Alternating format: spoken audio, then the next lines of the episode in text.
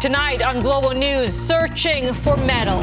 Just destroyed, completely destroyed. An East Vancouver cheese shop targeted for its copper. It's a lot of money. We're a small business, and vandalism affects small businesses. And the thousands of dollars they'll need to come up with. Plus, brazen theft caught on camera. You know, you don't necessarily signing up for you know, people grabbing, running, threatening you with knives or needles. The repeated thefts at a popular snowboard shop and the serious safety concerns to staff. And then there are no um, real grass infield areas. The petition calling for natural grass at a Vancouver track and field facility and why they want to turf the fake stuff. You're watching Global BC. This is Global News Hour at 6.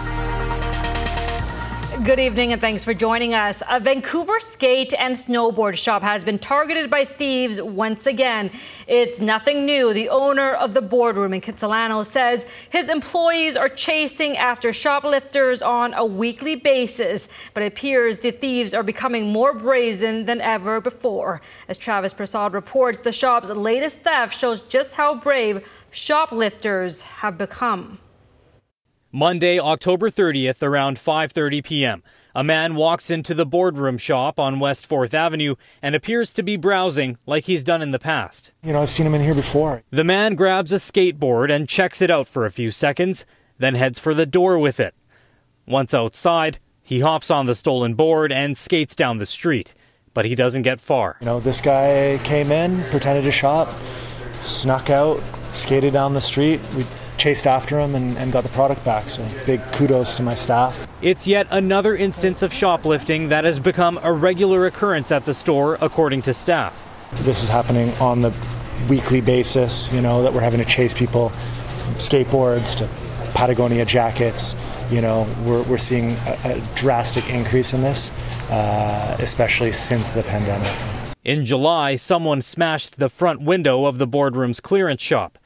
Surveillance video shows a man loading up a garbage bin with 15 pairs of new shoes, valued at $1,000. They took the ends of this rack, they took the jackets off this rack.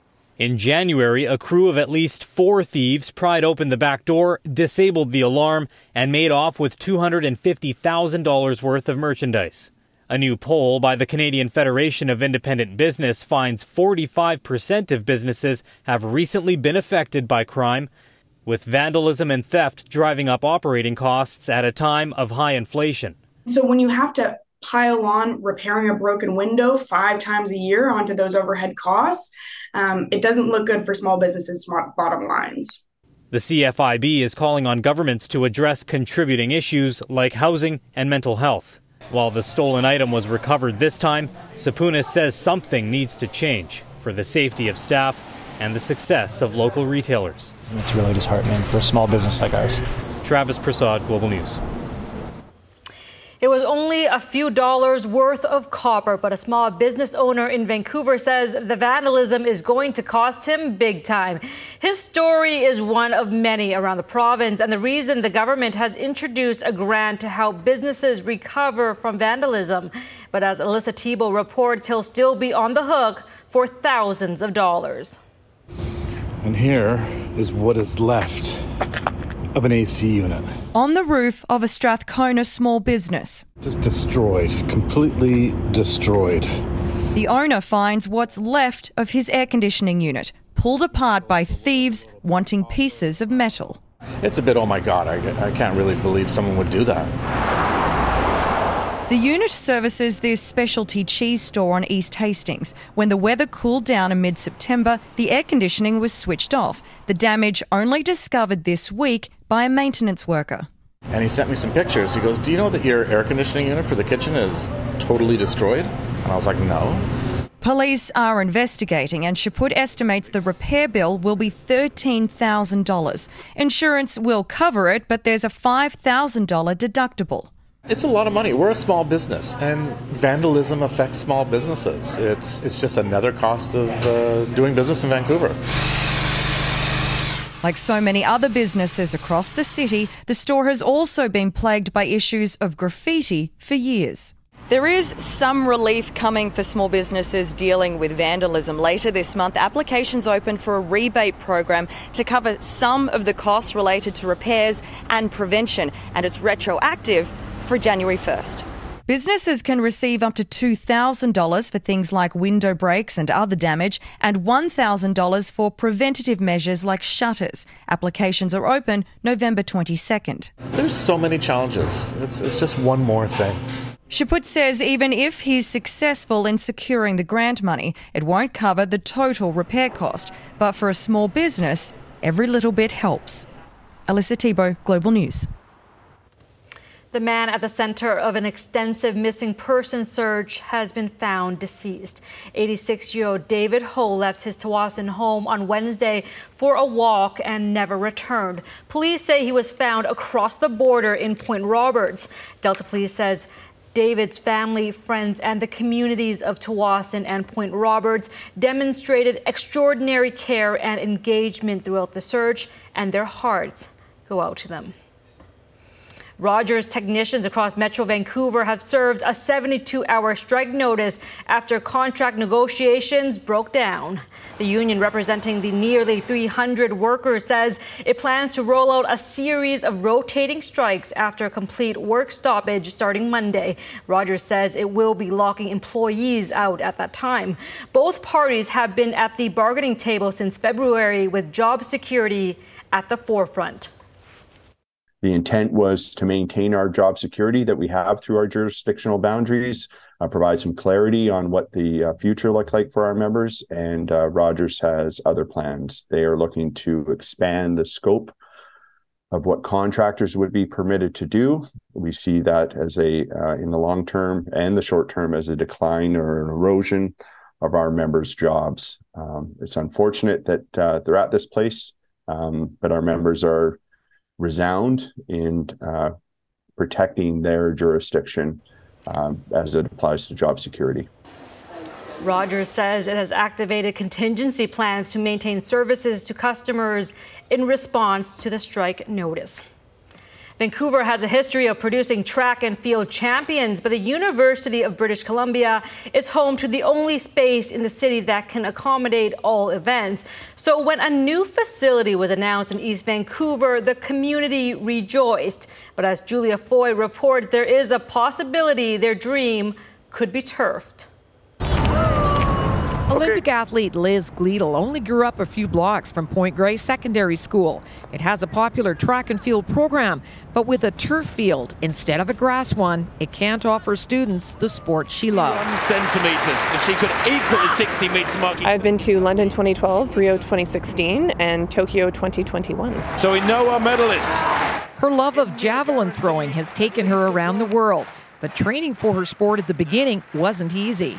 I threw out of grass fields. I threw out of a parking lot that we used to roll mats through the parking lot and throw over the power lines into a grass field. And in javelin, that's a little complicated. It turns out that grass versus turf is a hot topic when it comes to track and field throwing sports like javelin, hammer, and discus. And at the center of the controversy is Killarney Secondary.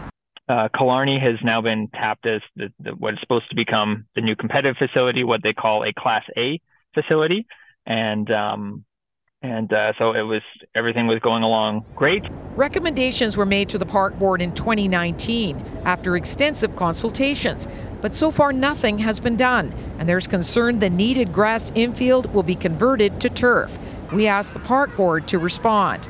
They said a final decision on the infield material at Killarney Park, i.e., natural grass or synthetic turf, has not yet been made. A staff report will go to the park board on November 27th, and a decision on the final design will be made at that time. Yeah, my message to the park board is consistent with all the feedback that we've provided throughout the public consultation period, and we continue to advocate for let's have Vancouver as um, you know a full full offering for a track and field facility program. This is you know our chance to go from literally zero facilities to one facility. Does not want full. As for Gleadle, who's on track to go to Paris for the 2024 Olympics, she wants Vancouver's future track and field stars to train close to home. Let's hear you, fans. Bring them home. I want to have a track here where we could invite athletes and say, hey, come to Vancouver. And we put them up in Vancouver. We show them how beautiful and wonderful Vancouver is, and we attract incredible athletes. Julia Foy, Global News. Khalsa Aid's Vancouver team distributed new winter jackets to hundreds of first year international students. For many students, this year's wet and cold weather may be the first time they are experiencing a Canadian winter. This is the second time the nonprofit has put on the event at Surrey's CALSA school location, with close to 400 students expected to attend, many being recent arrivals. It's been one month for me coming here, so it is a new challenge for me. So I'm like uh, kind of new for this environment and all. So I have to adapt each and everything. So it's uh, quite a big challenge for me. And I think it's critical, and it's getting more and more important every year. Just with inflation, the way that, way it is, um, this is just another cost that they have to bear. And so if we can support them anyway and kind of alleviate some of that burden, that's one of the main reasons why we're giving it away. Along with handing out winter jackets, students can expect various vendors such as mental health, immigration, and banking advisors. Coming up, protecting BC's old growth forests and endangered species. Many ecosystems are close to the brink. Conservation groups react to the new $1 billion investment in nature conservation and what they hope to see might say it's not the type of news environmentalists are used to, always pushing for more protections of BC's lands and waters. But they say now an announcement on Friday worth $1 billion is a step in the right direction. Paul Johnson reports. This is arguably unprecedented for BC. Usually, when we've spoken to Jens Wieting of the BC Sierra Club, it's because of an urgent issue where they feel government policy is failing to protect the environment. But this week, he's got a different take.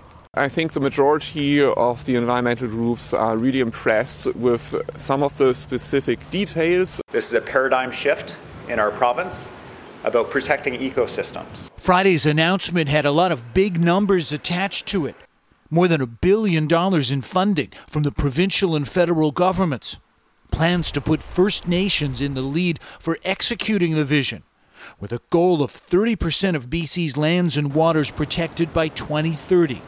While big promises on conservation have been made by countless governments in the past and failed to live up to expectations, BC's leading environmental groups feel this one is different. This agreement is stronger than previous announcements because it ties to targets on the path to 2030.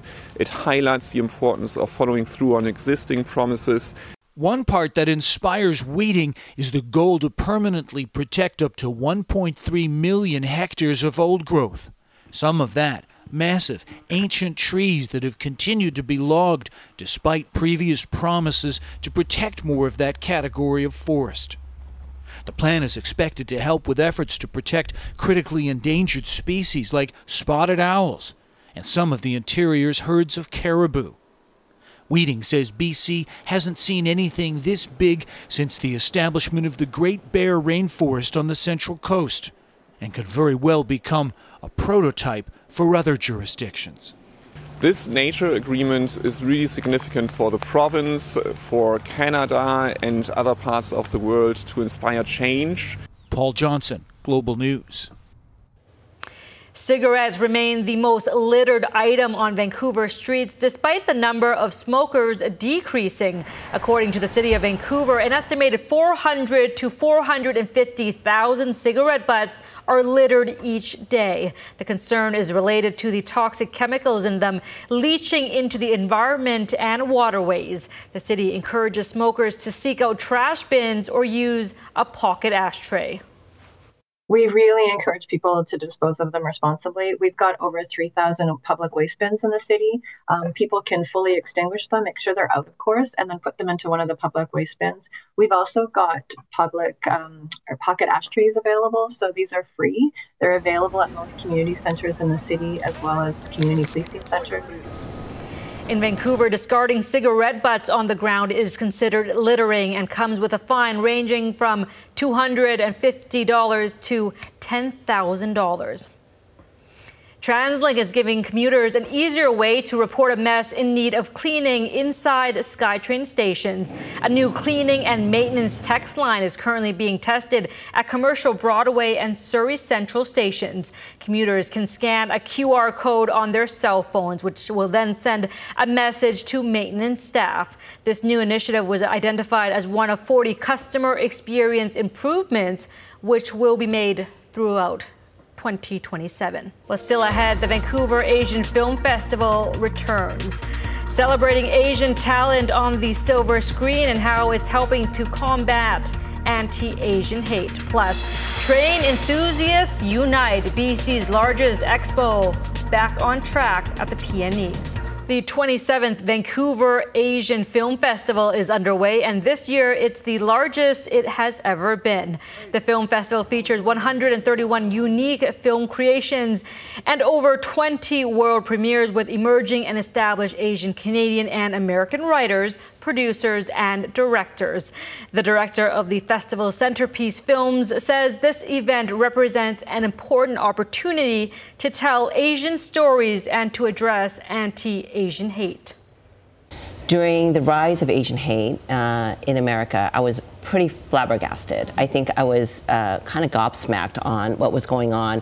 And I actually live in Wyoming also. And when I looked out at this beautiful nature, I almost felt like nature was kind of looking at me saying, shaking its head, like, this is what's going on. And I, I don't know, something resonated with me. And I felt, you know, I need to do something enough is enough. I need to do something, whatever that is. And I felt that telling a story was my best way of giving back to my own community and saying something. I always feel storytelling is the best way to reach people's hearts and have empathy.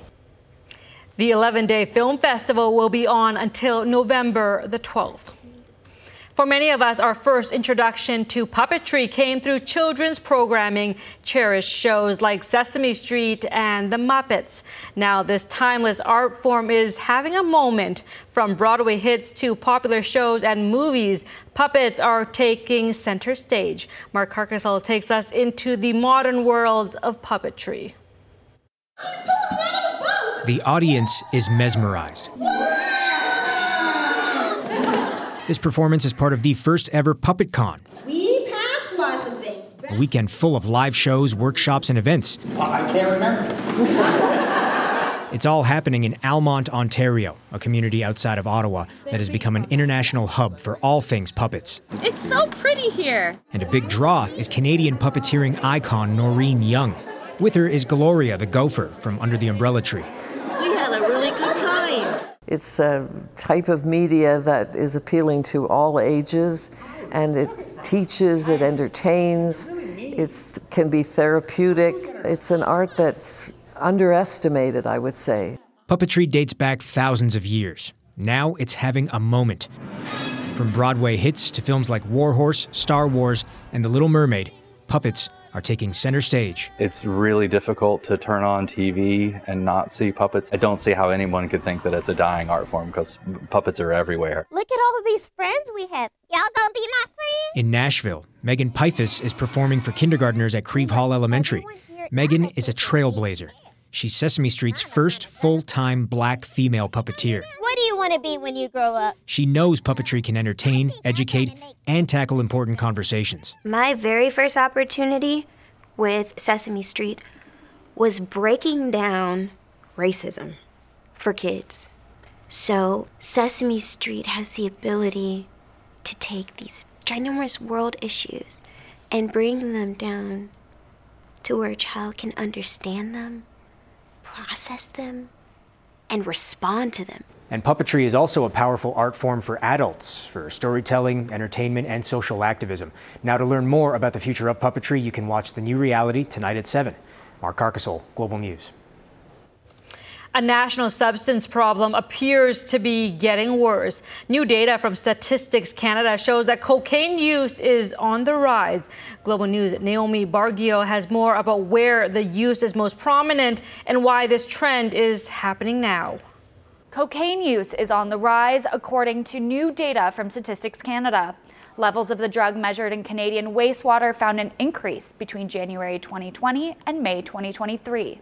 Wastewater was tracked in seven municipalities. Prince Albert, Saskatchewan had the highest detected daily cocaine per capita so far this year, while Metro Vancouver and Toronto showed the lowest daily use.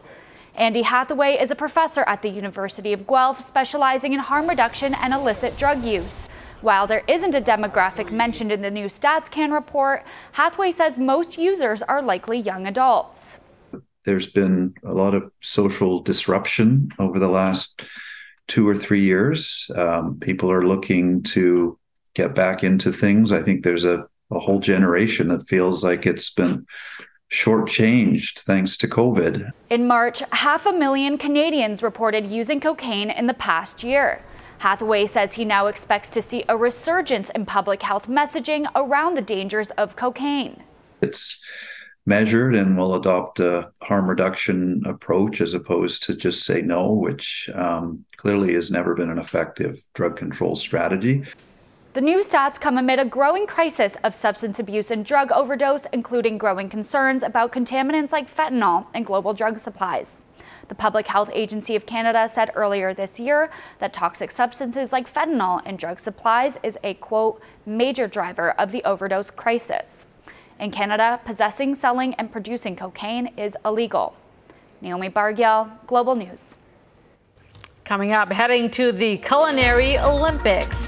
The extremely talented BC junior chefs looking for gold in Germany next year and how they're preparing. Stay with us.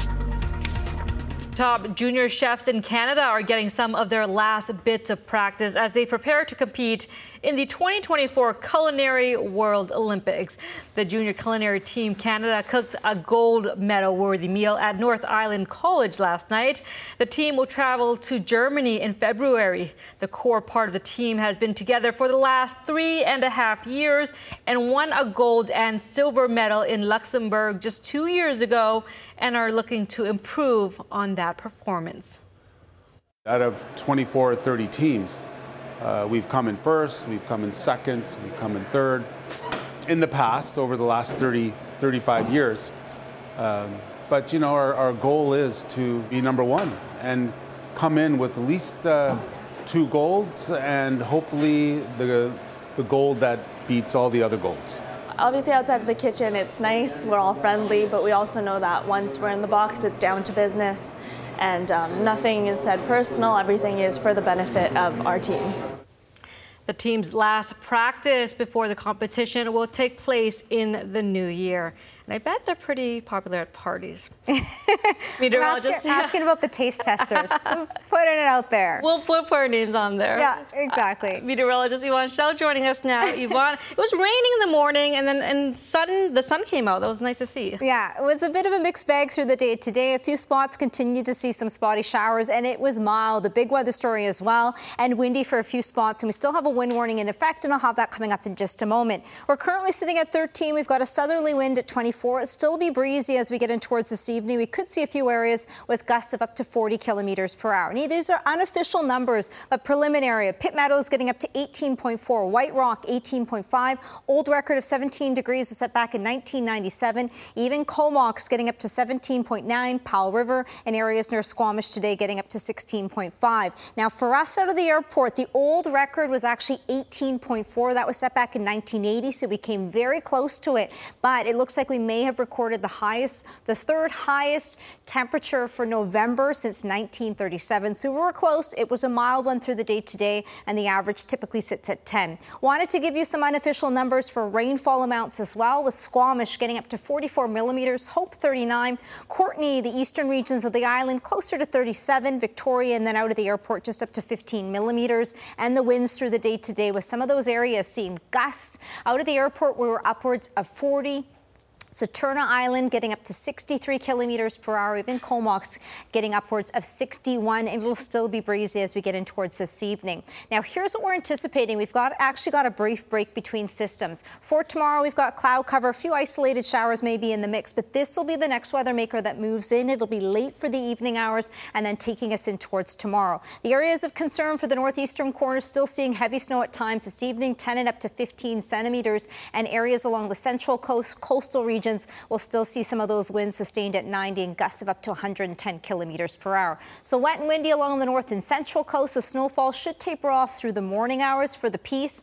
Areas into the central interior or underneath a mainly cloudy sky. Much of the southern half of the province will see a few breaks in there, especially for the Thompson Okanagan. We are going to see that rain moving in across the island as early as the afternoon, but most areas across the lower mainland will see that rain intensify towards the evening hours. A reminder before you go to bed tonight. Daylight saving time. It ends, so set your clock one hour behind. For Monday, though, we'll be tracking that rain and a few breaks once again for Wednesday, Thursday. Krista?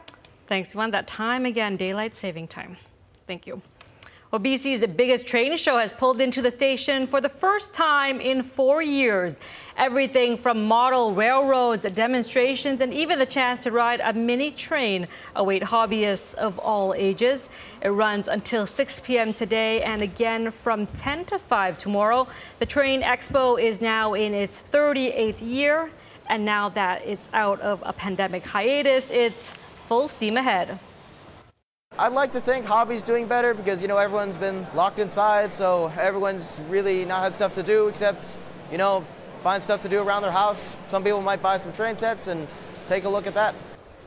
Hobby shops have also had a strong recovery out of COVID with more opening every year. But Marcus C says there has been a decline in youth getting into model trains with everything going digital. It's kind of like the cars, though. I feel like they're always going to be around with Yeah. you know, the model train. Yeah, yeah. I like to see it in person. Yeah, to go Touch it. around and around. All right. Uh, Asa Raymond is in with sports. What's Yeah. a big day, hey? Right, massive weekend Hmm. uh, for the Vancouver Whitecaps, the BC Lions as well. The BC Lions kicking off their playoffs uh, today and uh, just wrapping up their game against the Calgary Stampeders at BC Place. It was an intense one, plenty of big hits, some touchdowns, and an incredible game from the quarterback Vernon Adams. We'll have all those highlights coming up shortly. Okay, looking forward to that. All right, thanks so much, Asa. Well, still ahead, we'll have the latest on Israel and Gaza. The death toll still climbing, and the latest barrage reportedly hitting a school in a refugee camp. Stay with us. To the Middle East now, where Israel has intensified its heavy bombardment of Gaza and now reports an airstrike hit a school run by the UN for displaced Palestinian children in a refugee camp. Gaza's Hamas run health ministry says more than 9,000 Palestinians have been killed. The UN says 70% of the victims are women and children. Israel says more than 200 hostages are being held captive by Hamas inside Gaza. Mike Armstrong has the latest from Jerusalem, but first, a warning some of the images are disturbing. Even as its offensive pushes forward, the Israel Defense Forces are urging civilians in northern Gaza to move south. While watching these images released by the IDF make it appear there is danger in moving, but the images coming from journalists on the ground make it clear staying put is dangerous as well. A doctor at the Al Shifa hospital says an Israeli strike hit a UN run school that was being used as a shelter, killing 15 people. This boy says there were three explosions and that he helped carry a decapitated body. The Secretary General of the United Nations said Saturday he is horrified by a strike on an ambulance. Video of the scene Friday showed more than a dozen bodies. The Israeli military confirms it hit the ambulance, but says it was targeted because it was being used by Hamas fighters. Now, in a post on Twitter Saturday, the IDF announced a three hour window for people to move south safely on a specific road. It later said that area was fired on by Hamas to stop people from moving. Now, there was no movement on Gaza's southern border. After hundreds of foreign nationals were able to leave for Egypt through the Rafah crossing over the last few days, none crossed Saturday. According to a U.S. official, things shut down over injured patients that were being moved to Egypt. Hamas was trying to send injured fighters in with injured civilians. The crossing was closed. Canadians stuck in Gaza had been told they might be able to get out Sunday. There's fear that may now be pushed back. And yes, so that means Azia Mathkour is with her husband and two children. now the people that are on the list today, they're going to have to try tomorrow again. oh God, this is just, no, no, it's just a, a, a nightmare, another nightmare. Global Affairs Canada will only say Canadians should be able to cross at some point in the coming days, according to its latest update between people holding Canadian passports and their eligible family members. It's a list of about 500 people. Mike Armstrong, Global News, Jerusalem. U.S. Secretary of State Antony Blinken is also in the Middle East. As David Akin reports, he and the foreign ministers from several several Arab states met to find ways not only to, only to stop the fighting in Gaza, but to make sure the violence did not, does not spread to Lebanon or elsewhere in the region. In Jordan, U.S. Secretary of State Antony Blinken met with foreign ministers from Arab states in the region who are pushing for an Israeli ceasefire. It is our position that a ceasefire is imperative to deal with the consequences, the humanitarian consequences of this uh, conflict. But the United States, Canada, and many other Western countries say they cannot ask Israel for a ceasefire. It's our view that uh, a ceasefire now would simply leave Hamas in place, able to regroup and repeat what it did on October 7th. Indeed, Hamas, which Canada says is a terrorist organization, has vowed to do just that. One of its top officials told Lebanese TV last week it would repeat the October 7th attacks again and again and again. The U.S. preference and Canada's is for what is being called a humanitarian pause, a brief cessation of military operations. We believe pauses can be a critical mechanism for protecting civilians for getting aid in, we're getting foreign nationals out, while still enabling Israel to achieve its objective to defeat Hamas. But Israeli Prime Minister Benjamin Netanyahu rejected what he called, quote, a temporary humanitarian ceasefire offer until the hostages held by Hamas are released. Blinken is now bound for Turkey, the only NATO ally that is also a Muslim majority nation, where protesters on Saturday were waiting to greet him. David Akin, Global News. The death toll is rising after a strong earthquake shook parts of northwestern Nepal late Friday night. Joe Scarpelli has more on the rescue and now recovery efforts.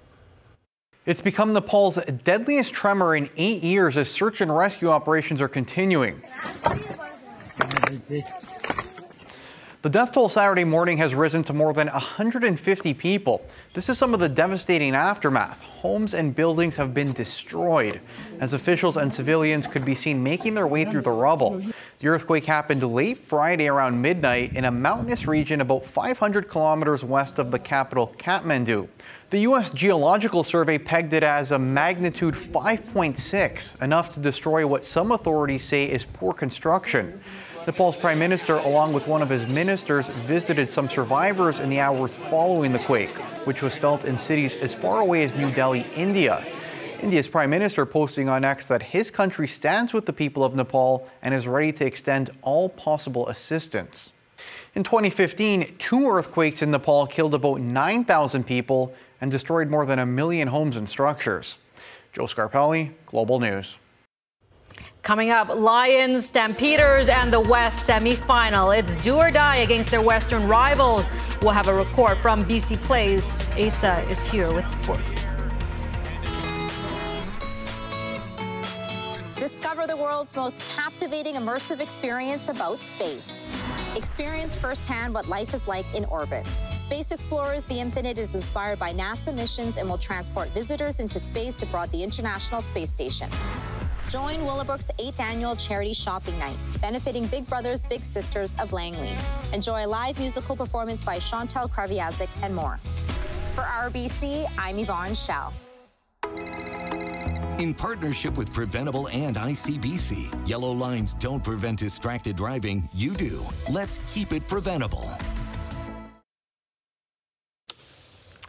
Asa is in now with sports. Okay, everyone has been watching the BC Lions game. And Not everyone. A lot of people watching the show, obviously. Come on now. At BC Place. Yeah, yes, yes. Everyone at BC Place uh, enjoyed quite the show. Uh, a great uh, performance by the BC Lions, a great result as well. And uh, we'll get to the highlights in a moment. It was a busy weekend, or it is a busy weekend at BC Place, starting with the Lions hosting the Stampeders in the Western semifinal. The Lions looking for revenge uh, from the team that beat them quite handily. The Stamps uh, closed out the season just a couple weeks ago with a convincing victory, and it was a revenge fresh on the mind for the BC Lions. So, right from the opening kickoff, this was intense. Peyton Logan, the returner for the Stamps, getting hit hard right there, just seconds into this game. Everyone just getting into their seats, getting ready for the high intensity here. And uh, the opening drive for the Calgary Stampeders, they look very good.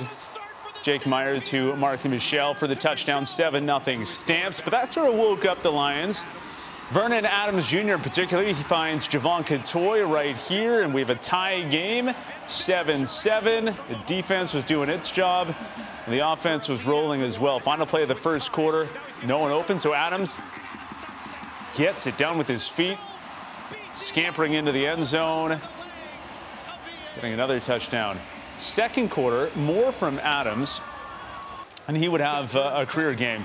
Just an incredible performance. Uh, Great to see in the playoffs. This time he scrambles, scoots into the end zone, getting it done with his feet. That was his second score on the ground. He was a leading rusher for the Lions as well with 54 yards. And then just before halftime, quick read here, quick delivery, finishing another drive with the TD, tossing this one to Keon Hatcher.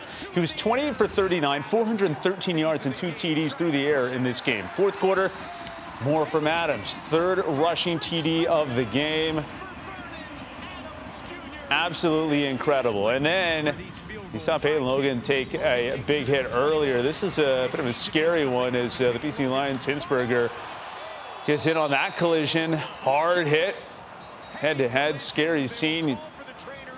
Fear for the worst, but fortunately, after oh, a bit of a delay, both players would get up to their feet and actually leave this game. So that's obviously good to see. Good to see that uh, both those players upright and doing okay. Meanwhile, the Lions defense was very good as well. That time, Mathieu Betts with the pressure, David Menard with the sack. And the Lions win this one convincingly, 41 to 30. Great game for the fans at BC Place. Uh, so the Lions advance to face the Blue Bombers in a rematch of last year's Western Final. And for more on today's big win, here's Jay Janower from BC Place. For the second straight season, the BC Lions are heading to Winnipeg for the CFL Western Final. Garry Peters, I thought the turning point of this football game wasn't Calgary scoring on their first possession. I thought it was you coming up with that interception on their second possession. Yes, sir. Uh, I mean, coming into the week, I've been super, super locked in. Uh, just been on top of my teammates all week uh, with the little things, with the details, because it's a playoffs. You know the intensity is going to be high. They came out, they scored the first drive, so we needed to play. So I, I knew, like, I, they throw the ball my way, I'm, I'm going to try to get it every time they throw it today. It don't matter what. So they threw it, and I went and got it. And the rest is history. Came out, turned around, and won the game. You and I were talking at the noon show when we did the show, and you, you said you had goosebumps. You were so excited to get going. Could you sense something in this room all week long or in the dressing room before the game Uh, that you're going to put 40 on the board today? I, I didn't know we would put 40 on the board, but I knew about how hard we was practicing all week that we would come out and have a good game, you know. Even though they scored more points than we would like on defense, we were resilient no matter what. We are playing physical, playing fast. I felt like we stopped the run a lot better this time. So I knew something good was going to happen. I just didn't know what. 41-30 was the final score. I think a little bit flattering for the Yeah. Calgary, for Calgary. You only give up the opening touchdown. You give up the late one. Vernon Adams Jr. Let's talk about his performance today. 28 of 39, 413 yards, two touchdowns, and then he carried it seven times, mm-hmm. 54 yards, and two more on the ground. His performance as your starter for his first playoff game here. I mean, y'all didn't give him an all-star vote. He didn't get the MOP. But I know for him, he's put more work into this offseason than he's ever done in his life, and you can tell by the way he's playing on the field. So I know he has a huge chip on his shoulder. He won't ever come out here and say it. He does nothing but give love to his teammates and, and, and, and praise his teammates. But behind the scenes, he's the first one here every day. He's working out. He's the last one to leave. He's always watching his iPad because a lot of people gave up on Vernon, you know, and, he fell into our lap, sat behind Nate last year.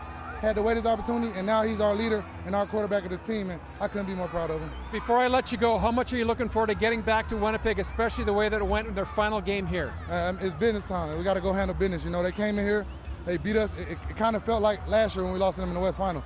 And everybody in the locker room, you know, we all came together. We don't want to feel that feeling again. So we got to go out there next week and, and handle business. No matter what, what the obstacles are, no matter who they put on the field, we got to go handle business. And that's what we plan to do. Congratulations. Go celebrate with your teammates. Thank you, Jay. All right. All, all the best. BC Lions heading off to uh, Winnipeg for the Western Final for the second straight year. What a game today here at BC Place. Just over 30,000 fans. Thanks so much. Uh, yeah, happy times at BC Place. Uh, Vancouver Whitecaps open for the same tomorrow. It is game two of the best of three series between the Whitecaps and LAFC. It marks the first playoff game at BC Place since 2017. And after losing 5 2 last week in California, the Caps will be hoping for a loud crowd to push them to victory in a must win game. And it is expected to be the biggest home crowd in the club's MLS history, as the total attendance number is close to 28,000 with just under 24 hours till kickoff.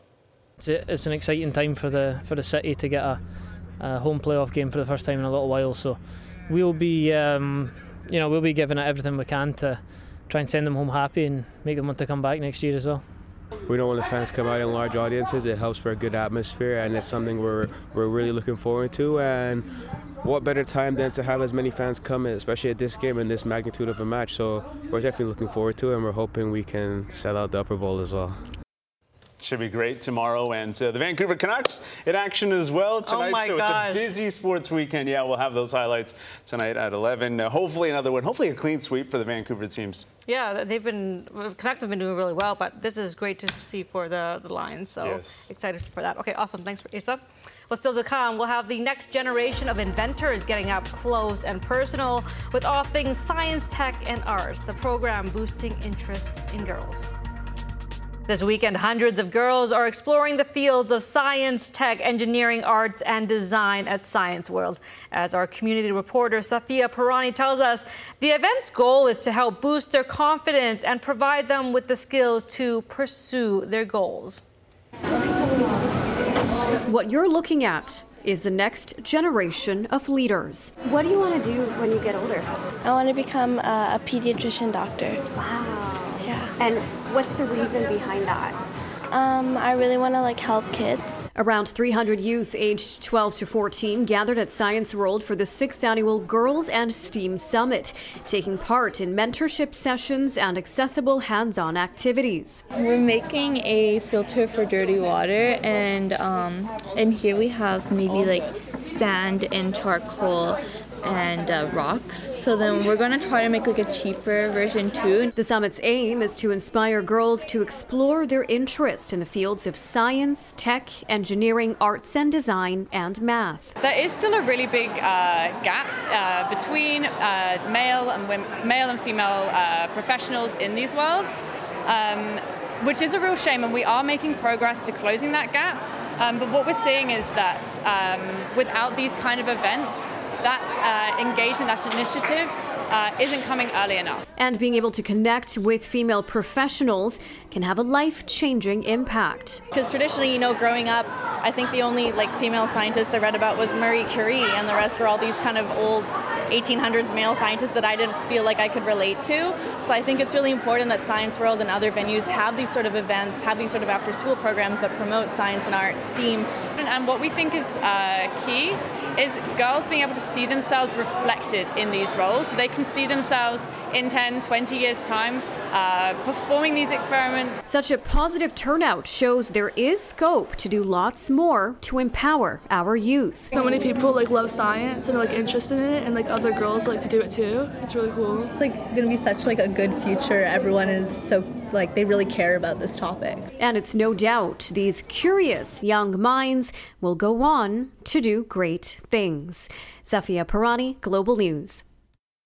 Oh, that's so great. Science World is really a place where anyone feels like they could be an inventor. Yeah. Yeah. Like, gets the No. juices flowing. So inspiring, but the kids are so inspiring. I Yeah. think you were saying it as well. Well, they're just so well spoken Yeah. and like, yeah, I'm, I'm just, I'm, I'm very impressed. Yeah, it's nice to see. The future is looking good. Yeah. Yeah. We were not like that. uh, we were, we were that Look at young. us now. um, weather-wise, how's it looking in the next five days? Still tracking some rainfall this evening with uh, breezy conditions. Uh, we are going to see a brief break through the day tomorrow. My, brief, I mean, we could still see a few isolated showers, but the bulk of the rain and the big weather story that will be following will be tomorrow night and then taking us in towards our Monday, back to work and school. We'll see highs closer to 10 degrees, and then Tuesday, Wednesday, we'll start to see a few breaks in there once again. Uh, before you go to bed tonight, turn Daylight clocks- saving time. Yep, turn that clock behind, you get a little Mhm. extra sleep in for tomorrow. Yeah, that's, good. all right. On a nice take that. Sunday. Yeah. Makes Today was tough to prepare for coaching the kids' soccer game, though, Oh, with right. the rain coming and then going and then coming. So that was tough. Yeah, we don't have bit- any more of those. I don't, I don't like that, Yvonne. Okay, okay. I'll put it in a Do good word for you. I'll, I'll fix it. I'll fix it. Thanks for watching. Have a good night. 911. 911. What's your emergency? I'm on a cruise ship. Ah, there was an explosion. Oh my god, the ship is sinking! I can't get out. There's water everywhere. We're going down. I've got a lock on your location. Stay with me. Hurry, Hurry! Hello? Are you there? Help is on the way. Angela Bassett and Peter Krause return in an all-new season of 911 on a new night. Thursday, March 14th on Global. Stream on Stack TV.